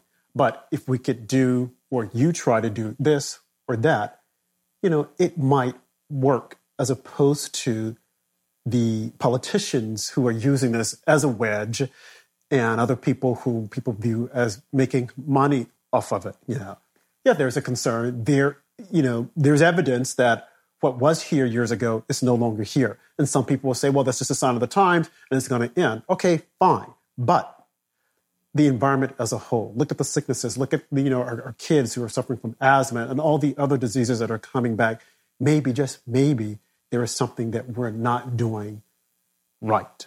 You know, the hold in the ozone or whatnot. There's something that we're not doing right that we perhaps could do better if we were to remove this from the political arena and people just start to talk as what we're doing now, you know, engaging each other, sharing ideas and understanding you understanding where I'm coming from and I'm understanding where you're coming from. And you're not saying, no, Rob, you've got to do this. Or you're just saying, hey, this is what I'm doing. You know, if you want to do it, that's fine. But I'm still here and I'm, I'm happy, you know. And, you know, are you happy with what you're doing? If you are, that's fine. But I do think that if we were to remove it from the political arena and just have conversations, people just have regular conversation, you know, without accusing, without pointing the finger, maybe, just maybe, you know, we could perhaps get on the same page or at least agree to lift the page up so that we can look at the other side. Yeah, I'll go a little bit more than just talking because this podcast is about there's the behavioral thing that that people haven't seen my first TEDx talk. They can see the technique that has emerged, and that's led that I think new experiences help a lot. I think it's difficult to change your beliefs if you haven't changed or your priorities if you haven't experienced something where you expect it to be one way and something else happens. If you keep expecting something and you keep getting what you expect, you'll tend to hold on to that belief Right. whether it's right or wrong or whatever in some abstract sense. But if I believe that, if I believe, you know, it's going to come up heads and it comes up tails, then oh, my belief, something's up about my belief. Now, some people can hold on to that for a long time and live in denial, but I try to walk people through an experience that they like and that uh, that it becomes something joyful. Actually, can we transition over into that now? Yes. So you've listened to several episodes. I don't know how many of the episodes you've listened to that were other with guests versus my um, editorials, so the rants, raves, and monologues. You've listened to some with guests, Yes. and you saw it on stage at the at the at Google. So um, you probably thought about this. Uh, what, when you think about the environment, what do you think about? What does the environment mean to you? Is it something that matters to you? Uh, it, it, it does matter to me. I am concerned about the environment, uh, the earth, the air that I breathe, but to the degree of it, again, that is going to end.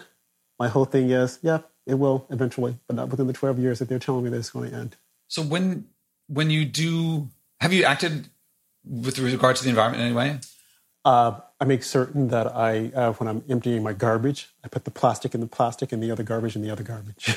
And is that what motivates you to do that? Is it You know, that's interesting uh, because sometimes I don't do it and then I feel guilty. I'm like, hmm, should I? And then when I, you know, always doing my research, I'm like, I'm just going to see how they're going to, of an apartment complex, how they're going to, you know, separate the garbage when it's finally down the chute. And I go on the outside and I watch and it's like, wait, they're putting all the garbage together. So should I even be doing this? But yet still, I do it. It makes me feel good that I'm doing it. Although knowing that once it goes down that chute and they pick it up on the other side, they're just going to put it together.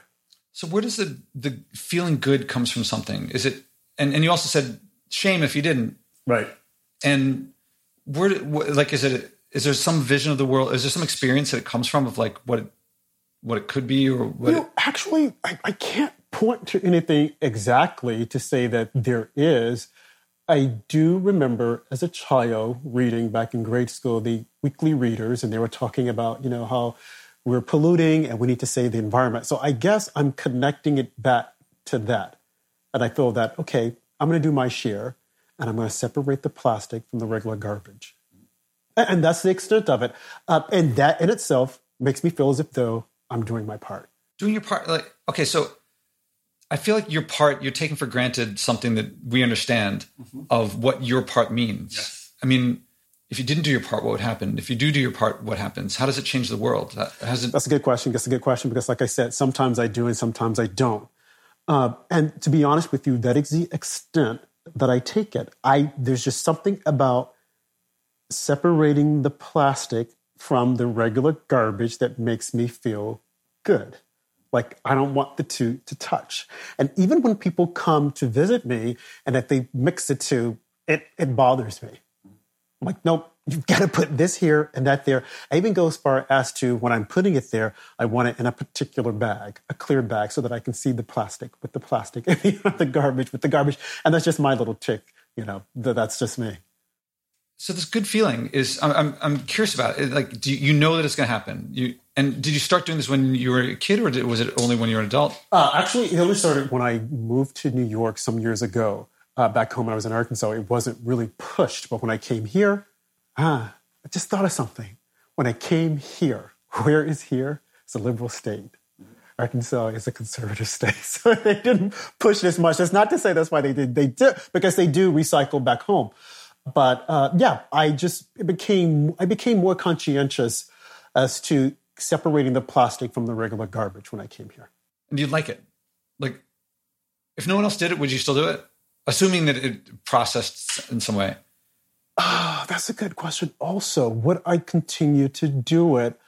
I would like to say yes, because again, I like seeing the plastic in a clear plastic bag where I can look at it and say, here's the plastic and here's the other garbage. I don't, I don't know why it's like that, but for me, mentally, I'd like to see it that way. It's a visual thing for me. it's kind of like I'm trying to. What I'm not getting is uh, someone told you something when you were young Yes. and said it, to me when a lot of I felt like when I was a kid, if someone told me like it was right or wrong, I later would have to go revisit all these things and be like, is it? Let me let me figure that out for myself.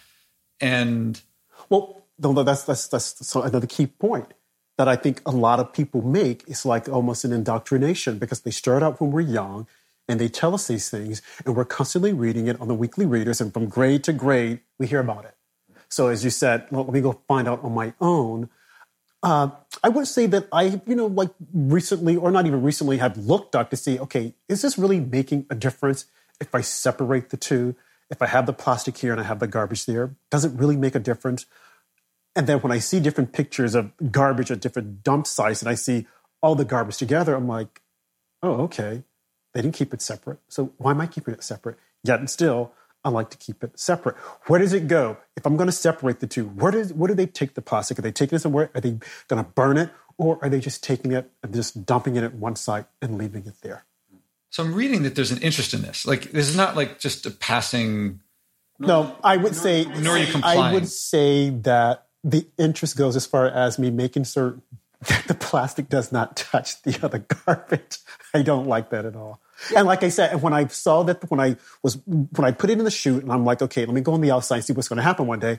And I saw they were commingling them all together. I'm like, hmm, why are they doing that? And they're telling me not to do it. I'm like, that's interesting. But then you know, I continued to do it. What about in, if you're in someone else's home and they don't separate it? Does that make a difference? Is it just your home or? I will always ask them, like, what do you guys do with the plastic? Do you separate the plastic and say, oh, no, we just put it the same? I'm like, oh, okay. It doesn't bother me. oh, it doesn't. No, it so it's just your me. home thing. My home thing. Okay. And what if your parents' house? Does it same thing there? Uh, my parents' house, they do a separation also with the cans. I don't think with the plastic. Yeah. So I'm reading that there's something you care about here. It's it's interesting. It's, it's different than anyone. I've, I've- actually, everyone's is different than everyone else's. Based on this caring, and, and does it make your life better to do this?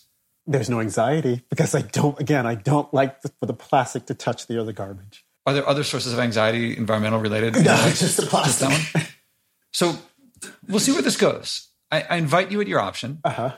to act on this motivation that's there Right. to see if there's something else that you could do, mm-hmm. and with a couple caveats and a couple constraints. Uh-huh. I'm not asking you to fix all the world's problems by yourself overnight. This is not about the whole world at all. Mm-hmm. It's just about you acting on something that you care about. And so it has to be something new. So I'm happy if you're already doing some things. It sounds like you're already doing some things. And people keep telling me, well, I'm already doing this. Okay, great. This is for something new. And if it's something acting on what you care about, it, I believe it'll be something you like. Uh-huh. It can't be telling others what to do. I work with a lot of leaders, and a lot of them, their first response is, I'll get the team to do X when they themselves aren't changing. We learn from our personal experience, not other people's experience. So this is about getting an experience. And it has to have a measurable, you don't have to measure it. And it can be minimal, but in principle measurable. Because a lot of people come back and they say, Oh, I'm going to read a book or I'll I'll get aware. And I'm a big fan of education and awareness and consciousness, but the environment reacts to our behavior. So I'm looking for, and plus we learn from our behavior. So the the challenge is, or the invitation, mm-hmm. if and you don't have to, Right. the invitation is to think of something that doesn't have to be big, can be small, can be big also, but new, measurable that you do yourself. Right. That's related to the environment. Yeah. And yeah, the measurable result has to affects the environment in some way that you consider an improvement.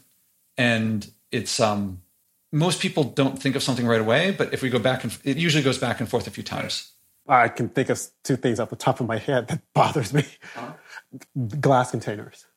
Do you recycle them or what? I have thought about it. I don't like for the well again. I don't like for the plastic to be with anything else. I don't like for the glass to be with the regular garbage for some reason. Doesn't in my building the glass goes in with a with the plastic. We don't. It's only plastic. So you need a separate a third container. No, I just put the pl- the glass in with the regular garbage. What would make it less I would. I what bothers me is having the glass with the regular garbage because I think that the glass should be separate also. and you don't separate it because it it won't get there's no facilities where you are. I don't think we've been required to separate it.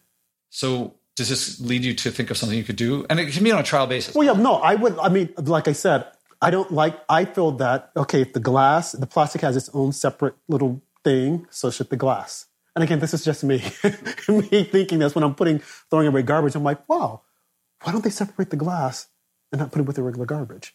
Why can't the glass have a separate container just like the plastic? What's wrong with the glass? You know, and we have a lot of glass. You know, where you go into the store and you're buying different things. So I wonder if you can think of something to act on that. If there's something that's annoying you that maybe you could do something about. possibly create a, a separate bin for the glass and put the glass. I'm not going to say I'm going to do it, but I mean that's something that I I could consider putting the having the glass its own little special compartment. Okay, the plastic, the glass, and then the regular garbage. And then if I start doing that, I'll probably think of, hmm, I don't like having the uh, vegetable or uh, fruit peels in with the regular garbage also. I want that separate because I'm used to back home having a garbage disposal. So when I came here, I'm like, where's a garbage disposal? You know, I don't have a garbage disposal here. So I put it in with the regular garbage. And I'm thinking, ah, every time I do it, I'm like, I don't like that being there. And it's just me. it's one of my little ticks. I'm like, I don't like putting that with the regular garbage. So you notice about my composting with the food scraps, right? Yes, you had mentioned that, right? Yeah. Do you live near a farmer's market? Because farmers markets, you can uh, drop off your food scraps and they take it to compost. You know, I think there's one near, I think uh, the Oculus the World Trade Center, but I think it's during the summer. I don't know if it's during the winter. I have to look into it. So between the glass, between the food scraps, right? Want to take on a, and not just food scraps, just the fruits and the vegetables. Okay. I don't care about the others. Just the fruits and the I like. Maybe I can keep this separate. And that's again, that's just me. And your audience is probably saying, "Ah, oh, he has a problem." it's just the fruits and the vegetables. Everyone's and got. The glass. I can tell you that everyone's got their thing. Everyone's right. got their thing. Right. And food is like, yeah. Anyway, so does does anything strike you as, as something you could do that uh, at some time later I'd want to ask you how it went? I could I could consider the glass because I that really bothers me the uh, fruits and vegetables, like I said, the other foods I don't care about. Possibly, maybe, doubtful, but the glass looking like might be a realization there.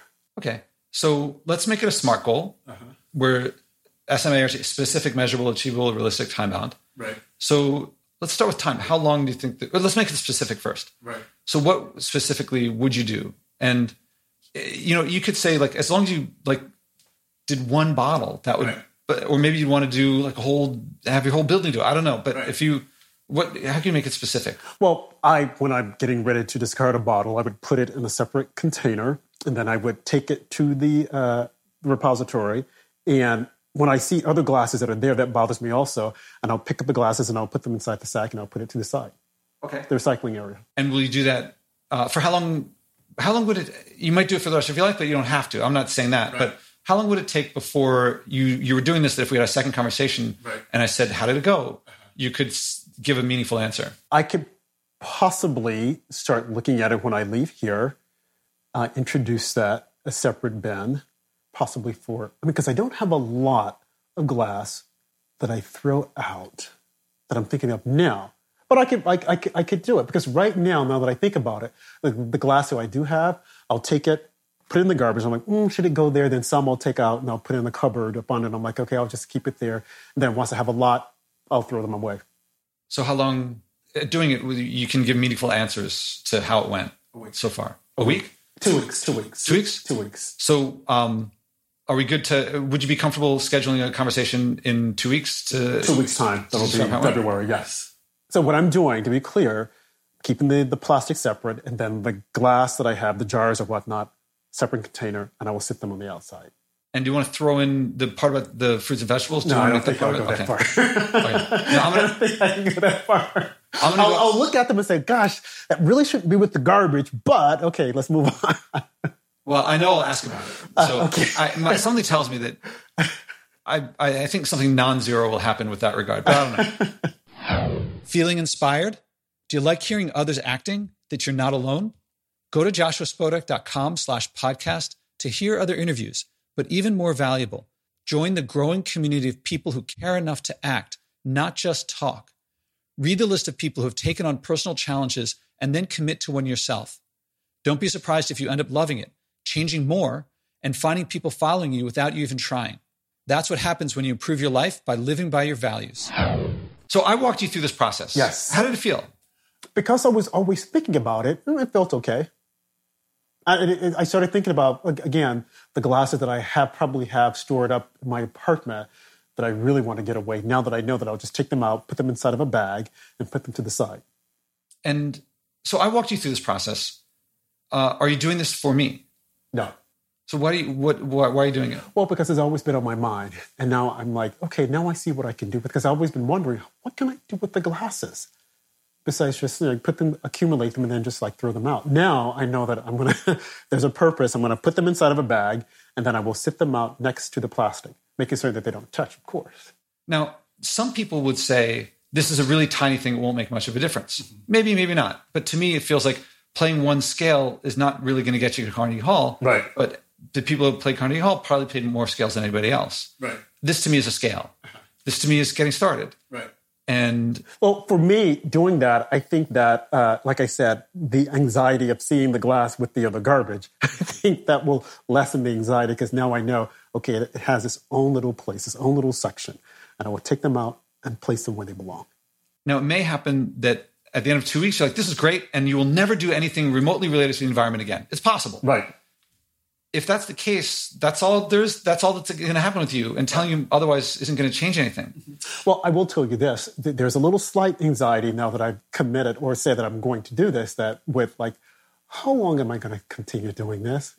am I going to be able to keep this up with the plastic? I will be able to, but with the glass, I'm like, yikes! Like God, now I'm going to start incorporating the glass in and put them in their own little separate uh, area, just like the plastic this to me is is that experience you will learn from and you will grow from it. I'm happy to walk someone into an experience like that. Uh-huh. And generally they come back and say, I'm glad that, you know, thank you for getting me to do this or something, right. like, something like that. And where did politics come into this? It, it's, mm. I look outside and there's garbage all over the place. Right. And it's coming from voters of all stripes. And the health, this nation's health is like falling through the floor. It's like right. on everywhere, independent of politics. And now, one thing you said talking, and so you could categorize what this was as conversation, but there's an influence. Well, as I described before, this is what I tried to do with you. The, I, if you watch the first TEDx talk, I described the four step process. Actually, five, there's a zero step does the environment mean anything to you? But you said yes. And uh, to behave and communicate in ways to make the other person feel comfortable, what motivates them, what they care about. Because most people feel vulnerable about that. So you, you you're kind of like, uh, well, I'll, I'll, continue. And then when you connect that to a task, that task will feel meaningful to them. They'll, they'll feel inspired. They'll feel it'll. You will imbue that task with meaning. The next step is to support. So I behaved in community. I asked you. I prompted you to share something about the environment, but then I just asked you questions. I hope in a supportive, non-judgmental way that you could share what you cared about. Right. Now you are unique. Everyone is unique. And so everyone talks about their thing in their own unique way. It's in fact probably one of my favorite favorite parts of the podcast partly because I expected that the answer to the question for everyone would be the same as for me, but it wasn't. And in fact, the guy who's got whose answer was closest to mine is the, is from McDonald's. he was the chief sustainability, the head of CSR of corporate social responsibility, and uh, turned. I was listening to him. I was like, "Hey, that sounds like me." Right. When I talked to scientists, it wasn't the case. When I talked to business people, it wasn't the case. I was like, interesting. Right. And uh, so you have your thing, and you have your motivations. You care about it you, you seemed a bit vulnerable in sharing it. Mm-hmm. But once out there, I think I, probably everyone is like, he's got his quirks, but I think they're also like, I got my quirks too. Everyone's got their weird food thing. And I suspect that they feel like it's possible that they don't want to hear the second episode with us, mm-hmm. but probably they want to hear the second episode. And they probably want to hear how it went. Right. And they probably want you to succeed. Mm-hmm. It's possible they're listening and they want to say, like, ha, he's not going to maybe there's someone who disagrees with you. They're like, ah, I'm gonna, I want to see him look, I want to see him go down. But probably it's more something like, he's got his quirk. I got my quirk. If he can make it his through quirk, make it through his quirk, right?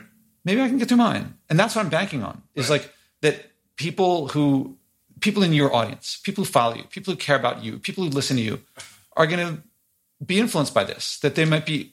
If you have a, if you have a terrible experience, then I don't know. I'll have to learn from that. Right. But if you have an experience where like, oh, that wasn't so bad. Like my life, there was no cost and benefit.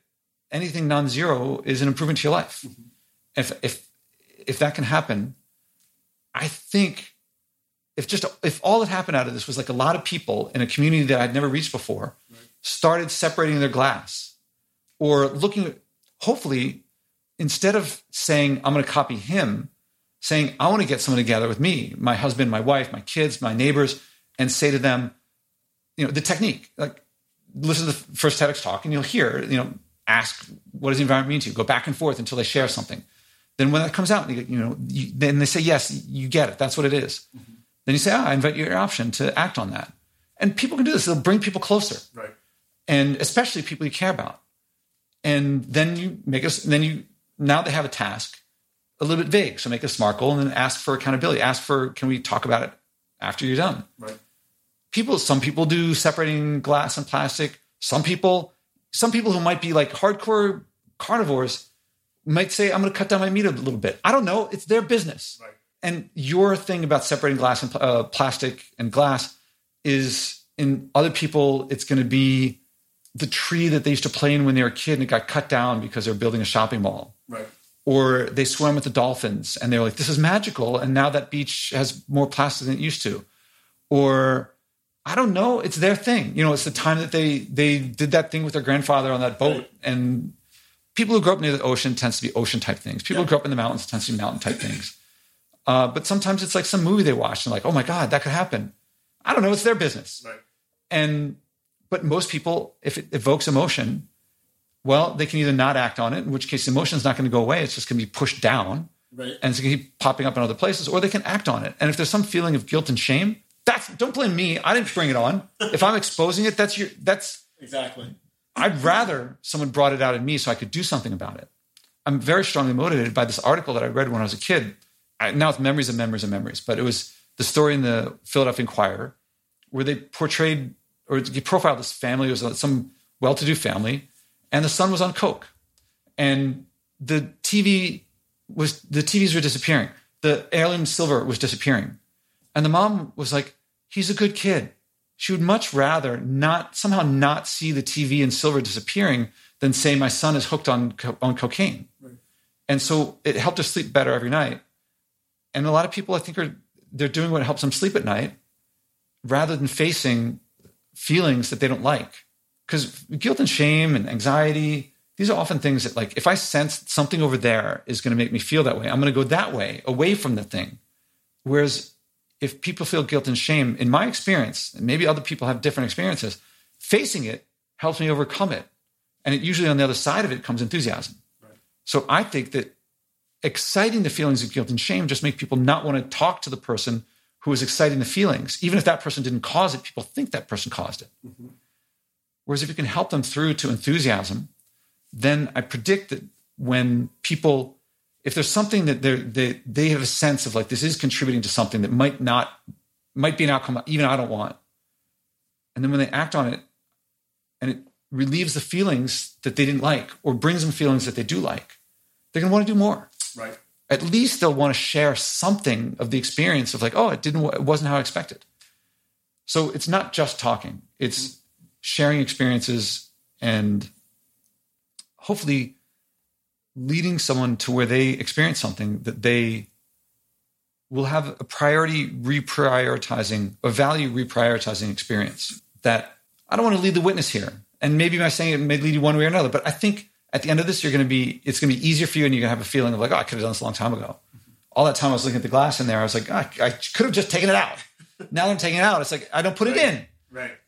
And if you're if, if you keep doing it long enough, you may be like me and be like, maybe I'm just not going to get that in the first place, and then I'll have, I won't even have glass or plastic to put in there. I'll have less. Right. But that's who knows what'll happen. It might happen that you do it and you're like, this is a pain. It's not getting anything done, and it's a, it's a bother. Right. That may happen. Uh-huh. My experience has shown me that that hasn't happened so much. But I also hope that people listening to this who would never heard me before have a feeling of like, oh, give it a shot. You know, Right. sit down with the husband and wife and do it, or invite me onto their shows. And I don't know. I, I just talked for a while. No, no, everything that you said makes perfectly good sense, and that's how, again, that's how all of this started by me uh, meeting you or attending the class at Google and listening to what you had to say. One thing led to the next. Me wanting to see, you know, if, is this person for real?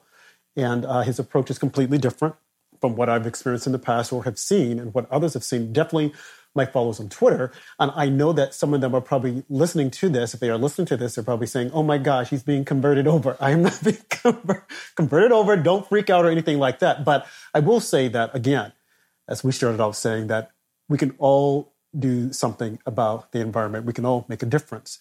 And we're not doing what others are telling us that they think that we should do, or the, the world is not going to end when they think it's going to end.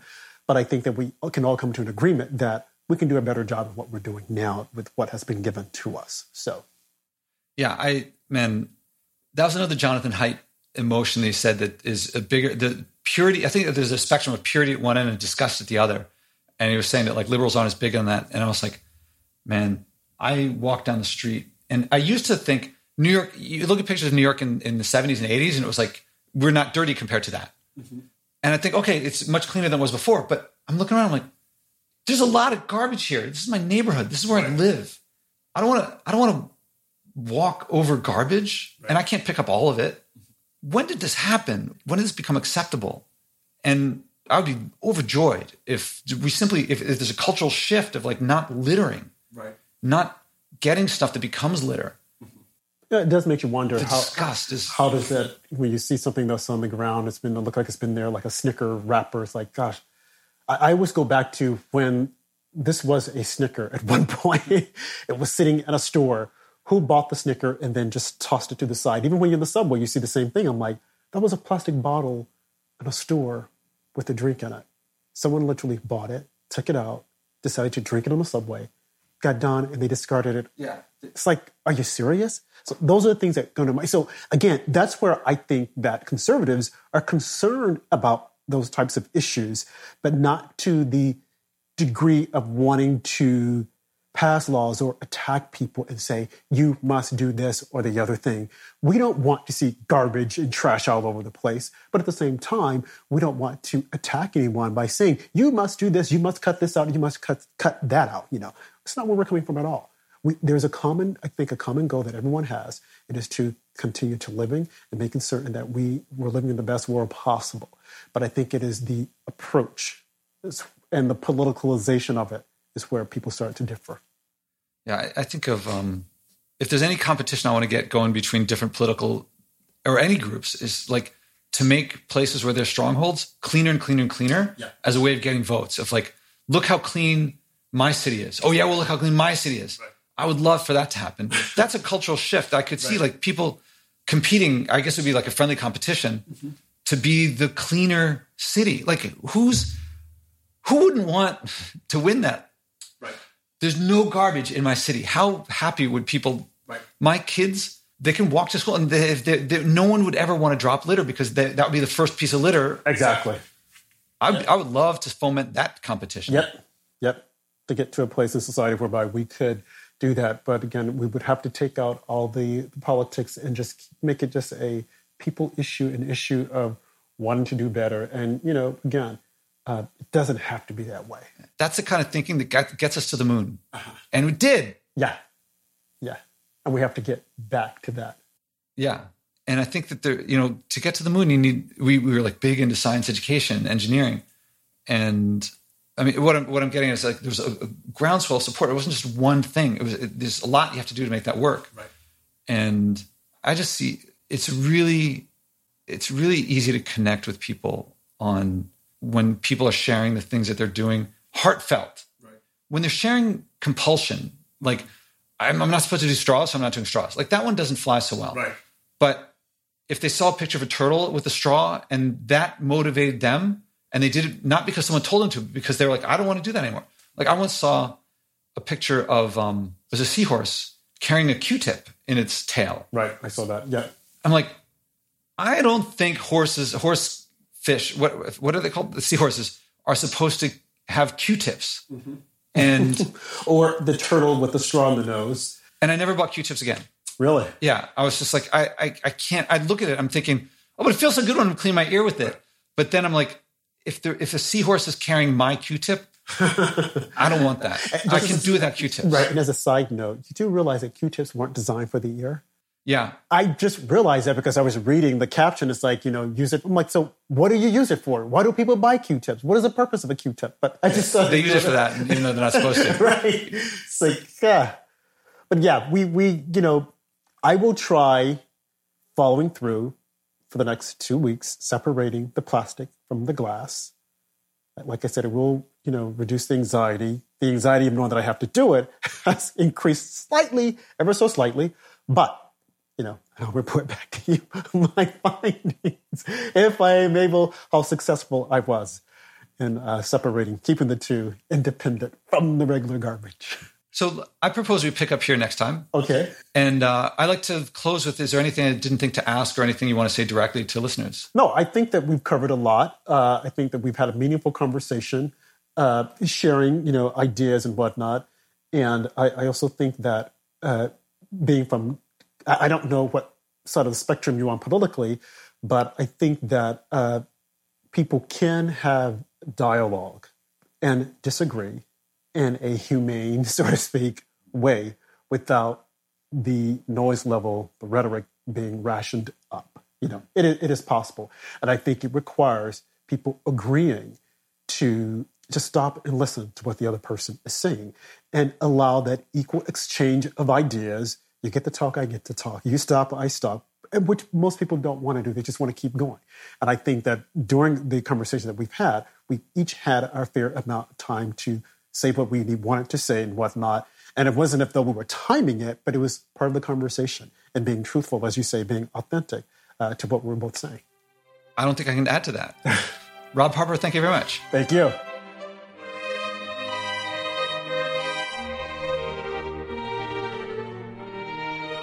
Rob shared a lot of conservatives' motivations around the environment.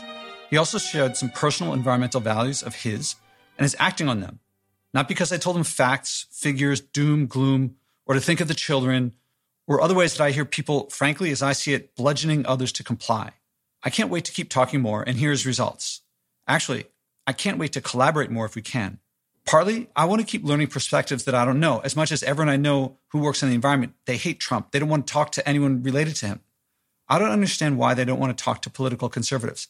They, the conservatives, seem to be the ones to influence the most. I think they want a clean biosphere as much as anyone. My definition of leadership is helping people do what they want to, but haven't figured out how.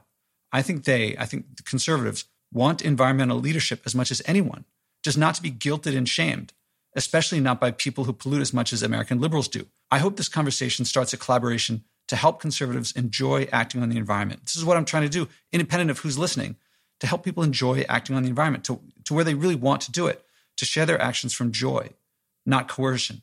In the long term, I hope to make environmental action and legislation a nonpartisan issue, like traffic.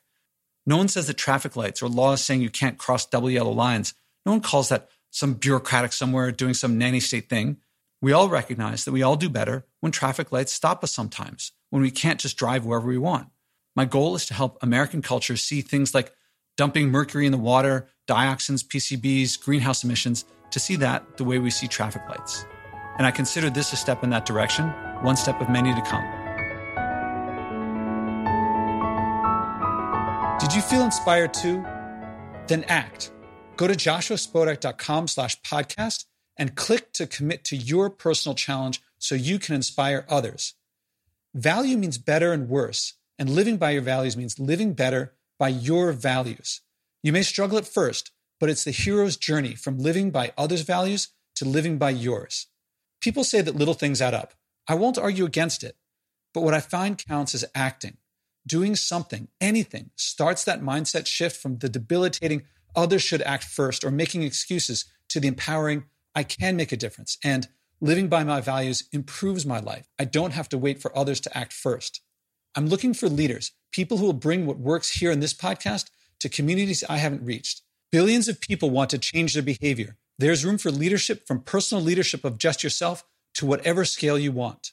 Start by acting and changing yourself. Go to joshuaspodek.com slash podcast and commit to your personal challenge.